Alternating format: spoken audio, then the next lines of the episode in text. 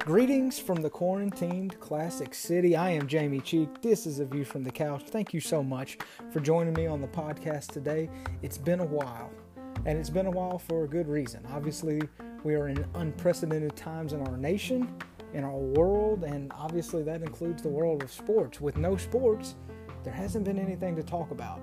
I've gotten the itch a couple times, you know, uh, some NFL trades, some uh, recruiting announcements, small things like that, but nothing that would actually give us a reason to uh, to try to ask you to spend between 20 and 40 minutes listening to me talk about sports. So I'm very excited today to have the NFL draft. I think we should all be very grateful for the NFL draft because it gives us something else to think about. So um, today, I hope this podcast will be a little bit of an escape. Uh, we don't know what's going to happen next. We don't know if seasons will continue uh, for like the NBA and MLS. We don't know if the baseball season will ever get started. And maybe most frightening of all, we, we have no idea if this NFL season or the college football season will actually start, if it will start on time, if it'll be delayed. We, we don't know anything right now. And I think that pretty much goes for all areas of our world. But for the next little bit, rather than focusing on all of the questions that we won't be able to get answered. We're going to focus on the NFL draft and a lot of questions about NFL teams that we are going to get answered over the next three days. So put away everything having to do with the pandemic and all of the political questions and all of the uh, different things that go into everything that has consumed our lives as it relates to this pandemic. And for just the next little while, let's just pretend like it's the Thursday, it's the NFL draft, it's round one in prime time tonight, and that that's really important, even though we know it's truly not.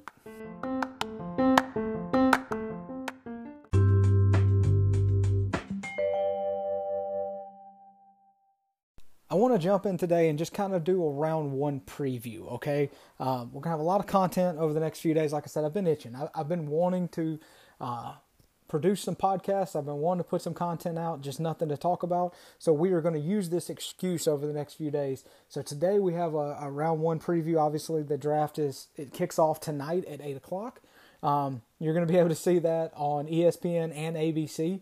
Uh, like I said, everybody's starving for content right now and then the draft will continue on Friday night at five or at seven, excuse me, and then Saturday it will conclude with the the last rounds, the coverage for the last round starting at noon.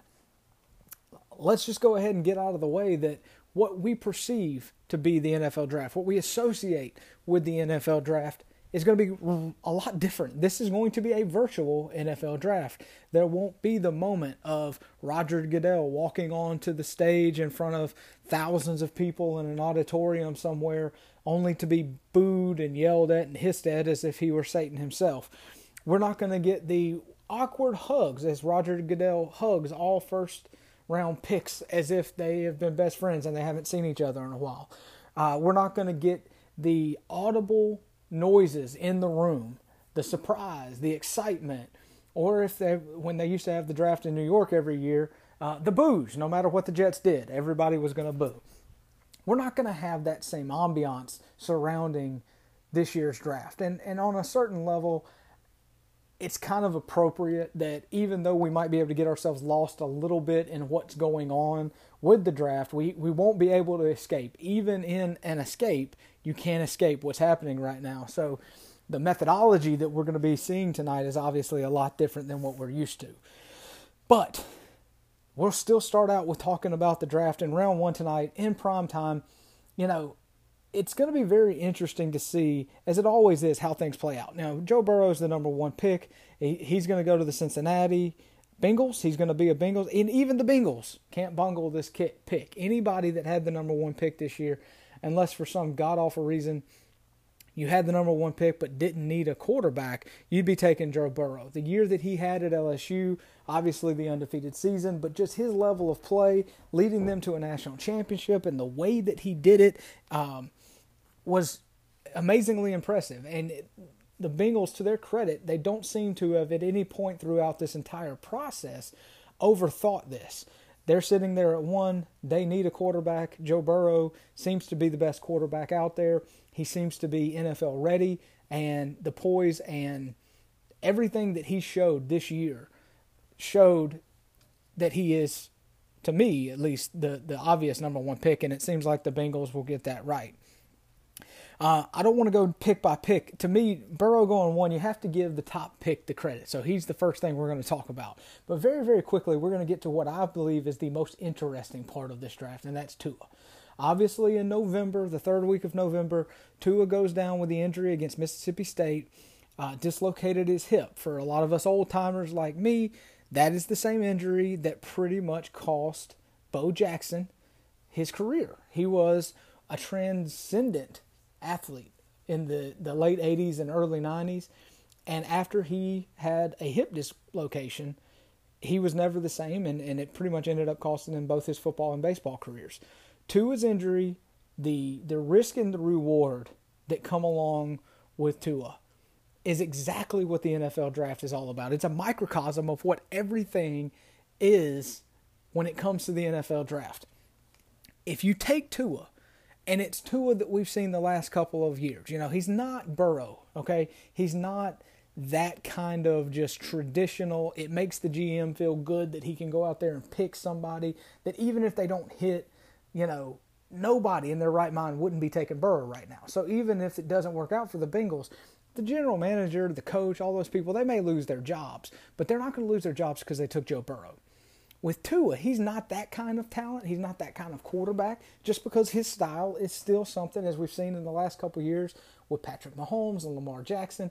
It's the NFL is transitioning to be more accepting of these dual threat quarterbacks, these quarterbacks that can do it all and, and that are supremely athletic.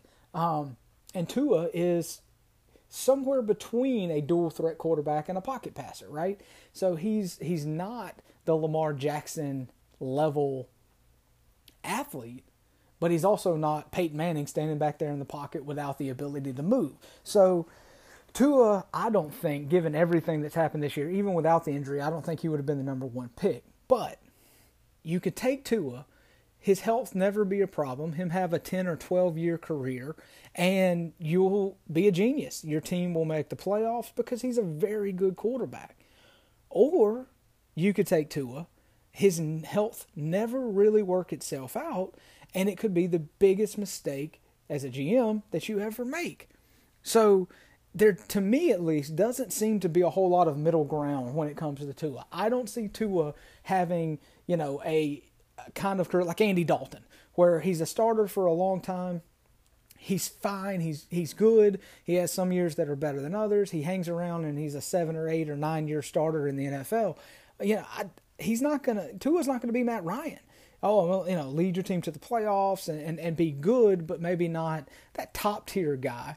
To me, it's it is boom or bust when it comes to Tua. Either his health is there and he is going to be an excellent NFL quarterback, or his health isn't there and you are wasting what is in the NFL a complete gold mine and a number one pick. So, what happens with Tua, where he's taken, and then what that means for that franchise moving forward to me is the most interesting story of the entire night. Now, most of the talk for the last few weeks have been that the Dolphins at five were ready to take Tua, that he was their guy. They kind of settled on him. And the last couple days, there's been some reports that the Dolphins are high on Justin Herbert, the quarterback from Oregon. So if Tua doesn't go to the Dolphins at five, the I guess the the next obvious choice would be going at uh, at six right after to uh, the Chargers. The Chargers, you know, they've they've moved on from Philip Rivers, so they need a quarterback. So it will be interesting as everything plays out tonight. You know, I think it's kind of assumed that three quarterbacks will go in the top th- six picks. Burrow obviously at one, and then that Tua and Her- and Justin Herbert go somewhere in there. But what if? What if the Chargers? And I've seen a couple mock drafts. I think Todd McShay had it. What if the Chargers go with Jordan Love? Or, or somebody else, or if they go away from quarterback, or if they trade the pick. It will be interesting to see if we get that slide. We've seen it before. We saw it with Aaron Rodgers. Uh, that slide where you know in in a normal circumstance, the the green room where all the players, the highly draftable players, would be sitting there with their families. And every time a pick is made, the first image you see is the player that's just gotten selected, and the second image you see is the player that is sliding. So Tua won't have that experience tonight, but it will be interesting to see if those teams at the top of the draft, and those top five, six, seven picks, if they're a little bit nervous about taking Tua. And if they are, then how far does he slide? And so that will be, to me at least, the most interesting aspect of the night, which it could all be over by pick five, right? So the Dolphins could take Tua, and it could be, okay, well, we know the answer now, and now we can move on to the other interesting parts of the draft. Chase Young to Washington seems like as much of a done deal as Burrow going to Cincinnati. Um, so Chase Young, obviously the Ohio State defensive end, they keep calling him the the edge I, I don't know when that started. I don't remember, you know, defensive ends being talked about as edge players instead of just calling them a defensive end. I, I guess what they're trying to say is that he could be an outside linebacker in a 3 4, or he can be a, a an edge rusher in a 4 3. To me, we're overcomplicating thing. Um, but whatever. Um, Chase Young, even though he went to Ohio State, he's from the Maryland area. So being drafted by the Redskins makes all the sense in the world. Now, reports have been that some teams, including our own beloved Atlanta Falcons, have tried to get up to number two uh, to draft Chase Young, but it doesn't seem that Washington is very interested in that. And and again, a lot like uh, Joe Burrow at one, it, it just seems like if you if you had a pick and Chase Young is on the board, and you know again Burrow at that point being off the board it seems like that's just the obvious pick to make. So sometimes these general managers can get in their head when they overthink things. To me, the draft will kind of pivot at three. So Burrow's going to go one. By all indications, Chase Young's going to go two, and that's going to be Washington, unless I don't know what the Falcons or any other team would have to do to be able to pry that pick away from Washington. But at three, you have the Lions, and many different things could happen here. Okay, so you could see the Lions go ahead and take you know, I've seen Jeff Okudah, um, cornerback from Ohio State. Uh, I've seen Isaiah Simmons from Clemson. I've seen Derrick Brown from Auburn. This is also a pick that if somebody needed to get ahead of the Dolphins and the Chargers and take the quarterback that they want, you could see Tua at three or uh, you could see Justin Herbert at three. If somebody that's maybe a little bit farther back in the draft says, hey, I got to get above those guys to get my quarterback, you could see somebody like the Raiders or, you know, Lord knows who could come up and try to uh, to get into the top five.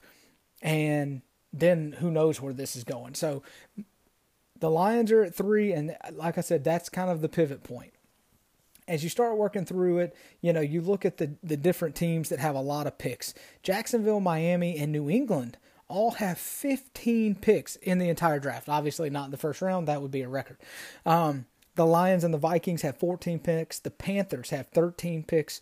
Um, if you're wondering, just out of curiosity, what team has the fewest number of picks in the NFL draft for 2020? Well, that would be, of course, the pride of Atlanta. The Falcons only have six picks in this draft. Um, shocker. And they're still looking to move up, which is, we'll get to the Falcons in a minute. To me, at this point, you know, we're kind of focusing on the first round. Miami, three first round picks. Three first round picks for the Dolphins. Uh, Jacksonville and the Raiders and the Vikings all have two first round picks. So, some teams there, you know, specifically, I guess Jacksonville would be a team that I would point to and say, you know, they have a lot of picks in the draft. They're tied with for the most with 15 overall. They have two first rounders.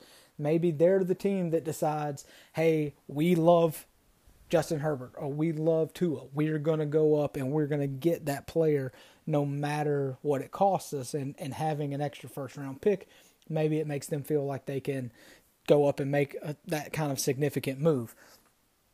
The most interesting team in the NFL right now, as much as it makes me want to vomit a little bit to to talk about it and to think about it, it's it's got to be Tampa, right? The Tampa Bay Buccaneers, who you know, with Jameis Winston at the helm the last few years. I mean, this is the team that the Falcons beat in the last game of the season with a walk off pick six, right? So everything we know about Tampa has changed. Tom Brady.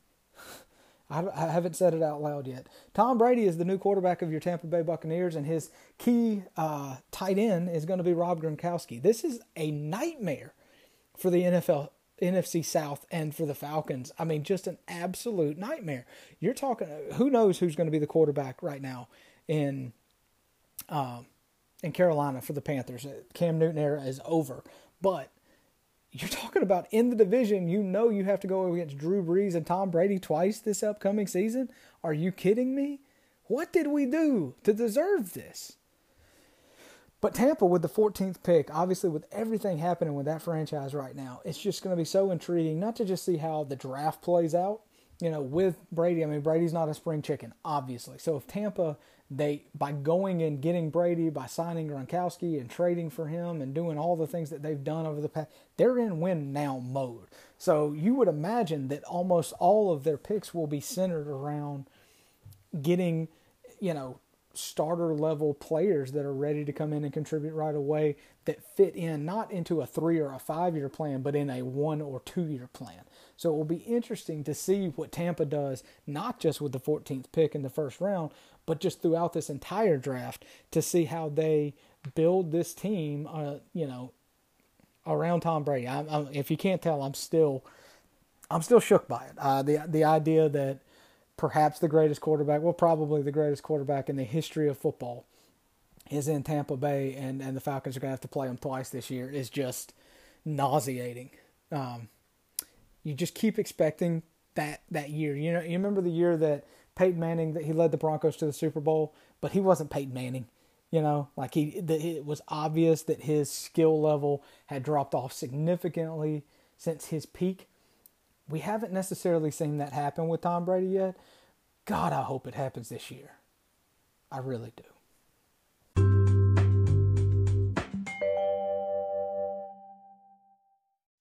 We knew we move now from a view of the entire league to focus on our beloved Atlanta Falcons. Um, and just to kind of recap how the Falcons managed to end up with the 16th pick in a season that nobody cared about. Uh, they started out one and one and eight, I believe. I didn't write this down. This is what happens when I don't write one thing down. Uh, I believe the Falcons started out one and eight and somehow managed to finish the season seven and nine even that last game, I referenced it just a moment ago talking about the game against Tampa where Winston threw the pick six to walk off not only that game, not only the 2019 season, but apparently his Tampa Bay career. Uh, sorry, as much as Brady being in Tampa makes me sick, the idea of Jameis last pass as a Buccaneer being a pick six to end the season and end the game is that makes me smile. So I at least appreciate that. Um, had the Falcons lost that game, the worst they would be picking tonight is 11th. They could be as high as 9th. Um, I mean, there's all kinds of what ifs. I mean, so many games down the stretch that, you know, you, you get to a certain point in the season and, you know, the, the concept of tanking, nobody wants to talk about that in September.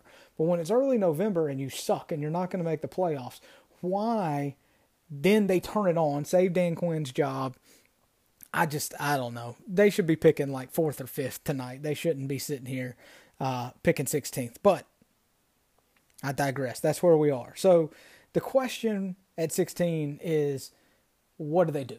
Because it seems like maybe more than any other team in the entire draft, with as few draft picks as they have. I, I noted just a moment ago, we only have six picks in tonight's draft or in the in this year's draft. They seem con- like really, really determined to move up. So I feel like Thomas Dimitroff has kind of gotten this ants in his pants kind of drafting before. You know, he moved up early in his career with Atlanta, and he, you know, he goes up and he gets um, Julio Jones, and obviously that could go down as one of the best trades in the history of the franchise. Julio is a an all pro, an all time player, and still this many years later, still an absolute beast. But it seems like that move that worked out so well, where we, you know, Atlanta gave up a lot to get up there and get Julio. It seems like that's made Thomas Dimitroff feel like that needs to be his his mo is to go up and and make trades and and, and move up. The problem with moving up is exactly why Atlanta has only six picks this year. We've been trading picks away for years. You know, where a team is like Miami or Jacksonville, 15 picks, we have six. You know, I mean, obviously, if a lot of those are you know fifth, sixth, and seventh round picks, you know you're going to hit on some of those, but those are not going to be the backbone of your team. But the fact that Atlanta just consistently trades away picks and trades away players when there's obvious holes on this team, I think it, there there has to be a balance there.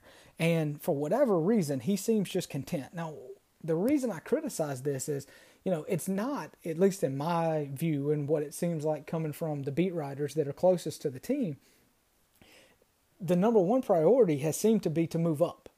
To move up to where and for whom has almost been the secondary consideration. It's like he's so content or so determined to move up that he just wants to get up in the draft, a higher pick, and then figure out what he needs to do when he gets there. I think that's asinine. I, I, I can't believe that somebody that's in a successful position like general manager of a pro football team could have that mindset, but I don't know how else to read it.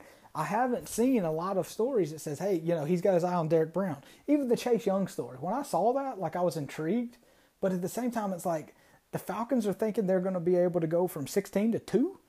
Really? Like what does that cost? That costs obviously the 16th pick this year. You're going to trade the pick, probably a second this year. Do you have to throw in next year's first?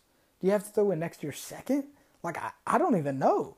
But from 16 to 2 seems crazy. So, hey, we want to move up, you know, but it, it's not like we have a singular player. Like, if you told me, you know, Derrick Brown, that's the guy we want. Or if you told me that Jeff Okudah or Isaiah Simmons, that's the guy we want. And then they were trying to plot to see where they thought that player was going to go and what they where they would have to move to get that player.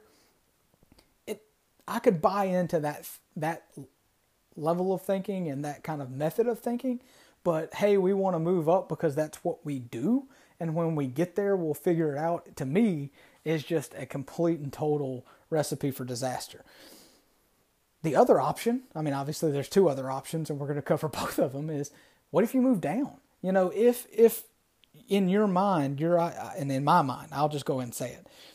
Okudah, Simmons, and Browns. Those are the three guys. You know, we need a cornerback.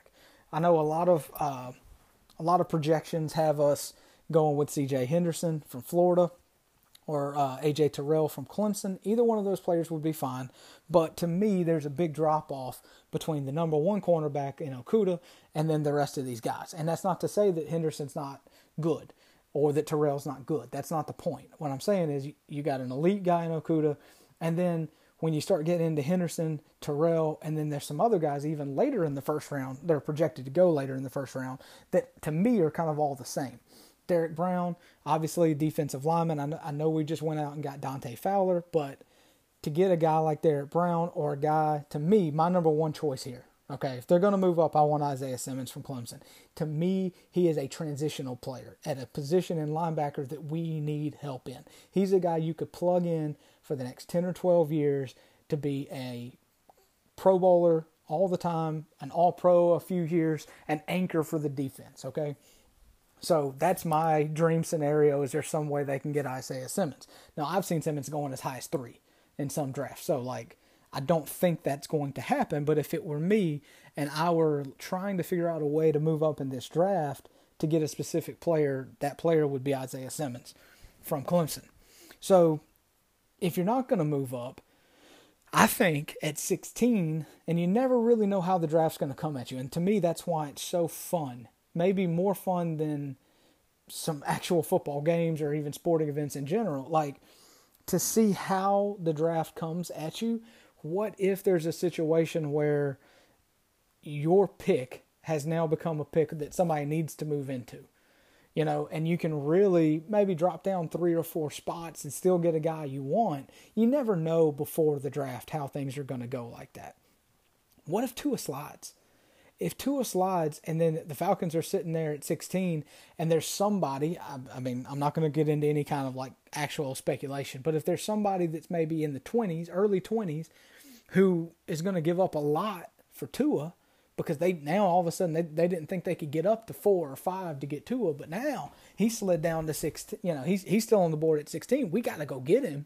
Well, now the, you're on the clock. You've only got ten minutes. You can hold them up for what you need to. So I don't know that moving back. I wouldn't want to move out of the first round. This team has too many needs for that. But if you could move back a couple spots and pick up you know, maybe a two next year. Or if it's for a guy like Tua, you might be able to get more than that, depending on who the team is and how far they want to move up. So it's um to me, I'm intrigued by the concept of moving down, not just in this draft, but just in general. When you get into those mid round picks, there's just it's very situational. It's a best player on the board kind of thing. And if you see Okudah and Henderson both go off of the board in the top 10 or 12 picks, the Falcons got to be looking to move down. You can't just take somebody, oh, we're going to take the best player available. Well, if the best player available is an offensive lineman, you don't need that. So what what are you doing? You know, we we're just going to take a running back for fun. I mean, uh, a wide receiver. I've seen a lot of time. A lot of the mock drafts have a lot of receivers going around the Falcons. We're going to take another receiver just because, well, best player available. It, it's so situational at that point in the draft. So, I think there might be an opportunity if the Falcons choose not to move up and don't pay the King's ransom to go up and get a player like Isaiah Simmons or a Derrick Brown Maybe you see them drop back three, four, five, six picks and pick up some picks in this year's draft or in future drafts and, and kind of set this up for there's not one hole on this team, okay? There's a lot of holes on this team. And I don't care if we're drafting in the middle rounds. Last year was an aberration. No, I don't know which part of the season was an aberration, if the one and eight was an aberration, or if the going six and two to finish everything out, or six and one, whatever it was, if that was an aberration. One of them is an aberration. My my guess is we're more closer to the one and eight than we are to the six and one. That's just my read on it. But if they stay at six, or if they stay at sixteen, excuse me, it's probably going to be a cornerback. They they they lost. They gave up Desmond Trufant you know, other position needs, you know, even though they went and they got Dante Fowler and they got uh, Todd Gurley, the positions of defensive end, linebacker, and at some point in this draft, running back are going to have to be addressed. Uh, safety is another place. They're not going to go safety at 16, I hope. Um, but, you know, second round pick safety, something like that. And every year we have the same conversation, and every year I say the same thing. At some point, the Falcons have to start thinking about the future. And uh, that's probably, and more likely than not, a future that doesn't include Matt Ryan. So they're not going to take a quarterback at 16, but over, you know, at some point on Friday in rounds two, three, and four, do we see the Falcons go ahead and go get somebody like a Jason e- Jacob Eason or uh, a Jake Fromm, you know, to to come in and, and, and not necessarily be the heir apparent, but pick a guy in the middle or late end of the draft that can come in and, and be maybe more of a viable backup to see if you can find somebody that, that surprises you. Obviously, Tom Brady is the, the example. That's not the right example because that's never going to happen again. A six round pick being the greatest quarterback in the history of football. But that kind of concept, you're going to do better if you're talking about a replacement. You're going to do better than not trying to go in the third round, the fourth round, the fifth round, and and taking somebody that might be able to develop over the next year or two, rather than, at least for me, rolling the dice on a guy like Jordan Love. You know, we saw a couple years ago, I think seven quarterbacks go in the top ten picks, and most of those guys, or some of those guys, let's say, have already kind of been thrown to the side as as not the franchise quarterbacks that they were drafted as.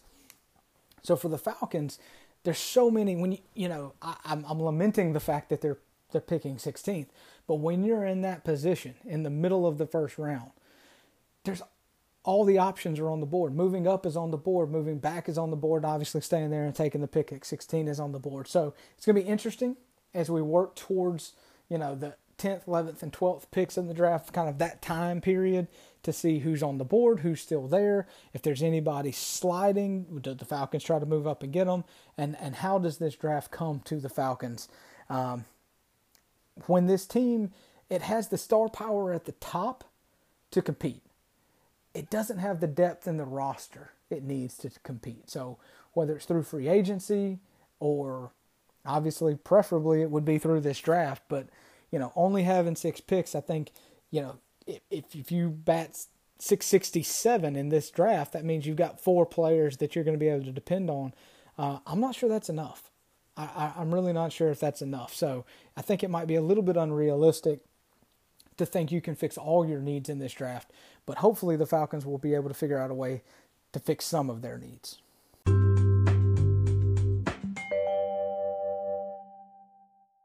We'll finish up today with a quick preview from the Georgia point of view. Uh, the Dogs are going to have at least one first round pick tonight. Um, Andrew Thomas, the tackle, will be going. I've seen him going as high as 10. I've seen him going as low as like 13 or 14. Somebody, you know, 8, 9 could get excited and take him, uh, but he is going to go pretty high in this draft. So you have one first round pick at least for the Dogs, Swift, and Isaiah Wilson could be. I've seen uh, Isaiah Wilson lately has been moved or has been talked about a good bit, kind of in that late 20s range. Um, I actually have seen, I think, more than one mock draft where he was going to the Dolphins at 27. Um, for Swift, it's just the value of running backs, right? So most people have him as the first running back coming off the board, but if whether that's like right at the end of the first round or right at the beginning of the second round, he's right in that Sony Michel, Nick Chubb area. You remember a few years ago, the Patriots come back into the first round to take uh, Sony, I think, with the 31st or 32nd pick in the first round, which would be the right at the very end of the first round. And then Chubb went like second or third pick in the first or in the second round to Cleveland. So that is exactly where I think we'll see DeAndre Swift go at the very tail end of tonight or the very beginning of tomorrow. Either way, um, going to have it. You know, I think we're going to end up having three Dawgs taken pretty early in this draft. So obviously, from the Georgia standpoint, there's going to be more than that, more guys than those uh, drafted over the next few days. But it's all going to be all eyes are on Jake Fromm. Um, I don't know how everybody's feeling. We haven't really, we, with the sports world being disrupted, we haven't had spring practice. This past Saturday was supposed to be G Day. We should be, you know, talking about Jamie Newman and all the fun things that we should be getting ready for for this fall. But the circumstances are what they are. But you've got a junior in Jake Fromm that left school early, and he is not being considered as a first round pick at this point. And pretty much right after he announced, it was kind of a consensus that he was not going to be a first round pick. Um, for me, whether it's a quarterback or anybody else, if you're not going to be drafted in the first round, I'm not exactly sure if you're definitely not going to be drafted in the first round. I'm not really sure why you'd leave school early. So the Jake Fromm piece for me is very interesting over the next few days. He will not hear his name called tonight unless something miraculous happens uh, or crazy, depending on your point of view. But he probably will hear his name called on Friday night in the second, third, fourth rounds of the draft. Um, so it'll be interesting to see how it goes for Jake Fromm. Jacob Eason kind of in that same boat. He left Washington. He still had a year of eligibility out there, but he decides to leave. So a bit of a Georgia tide there with Eason. The one last thing I want to talk about today as it pertains to this draft and teams that need quarterbacks is to just kind of think about it. And I know this this next season, and I told I said we weren't going to talk a lot about the virus, but this season, this next season is is up in the air. I mean, we, we have to be able to admit that. There is at least a chance that this season is not played. Now, how things would work if this season is not played as it pertains to a potential 2021 draft, who knows? Okay? But if I need a quarterback and I'm not the number one pick taking Burrow, I, I don't know if I don't have one eye on Trevor Lawrence next year. Now, if this was a normal situation, are you just going to throw away an entire season for a chance to maybe draft a guy? I, no. But, you know, if if this season doesn't happen and you come back next year and there's some way they figure out that, you know, what the draft order is going to be or something, I don't even know how that would work. I don't even know how to begin to speculate how it would work. But when I look into next year's draft and I see Trevor Lawrence sitting there to me as the guy that would have been the number one pick after his freshman year of college, would have been the number one pick last year. He would have been the number one pick today. Okay, all this talk about Jared Burrow and how amazing he is. If Trevor Lawrence was in this draft, Trevor Lawrence would be the number one pick. So when you have that kind of talent, I, I just wonder if you're not keeping an eye out and maybe the Chargers or somebody like that Maybe they go a different direction and they keep an eye and say, hey, you know what? Even if we play this season and we just completely suck, Trevor Lawrence wouldn't be that bad. For my friend Jeremy Timmerman, I will say, if if everything got canceled and we're here next year getting ready and they keep the same draft order and that's just the way they decide to do it, what you would see is the Washington Redskins get Chase Young this year and Trevor Lawrence next year. And being a Clemson fan and a Washington Redskins fan, I think Jeremy just got a, a tear of joy in his eye if he actually listens to this. So, um, obviously, I do not think that's going to happen, but it's just funny to me with the teams that need quarterbacks, especially the teams that aren't in that top five or six. If you're not going to get to Justin Herbert and obviously Burrow going to the Bengals, you know, when when you get down to Jordan Love and you start talking about Fromm and Eason and all of these guys, do, do you really want that guy? And if you draft that guy this year and you do have an awful season and you're in position next year with the top pick to take Lawrence, are you throwing a pick away this year? Yeah, I just, I don't know. To me, Lawrence, and I mean, maybe to a, a lesser extent, uh, the quarterback for Ohio State, who shall remain unnamed, uh, that used to play at Georgia. Um, we'll say his name, Justin Fields. Um, even him, like, do you look at Fields and you say, yeah, I, I like Fields better than a Tua with a bad leg and a Justin Herbert. I, I don't know. Um, it, it's such a huge decision for any franchise for the NFL to draft that quarterback high. You have to hit. If you miss, it's not a one year or a two year problem, it's a five year problem. Uh, you can't win in this league without a quarterback. And if you have a quarterback on your roster at pretty substantial money for the next five years, you have to let that play out because the only way you keep your job as a coach or a general manager is for that guy to work out. So it's not like you can get to practice in the fall and go, oh, this guy ain't the guy we wanted. We'll just have to get one next year. You won't be around to make that pick.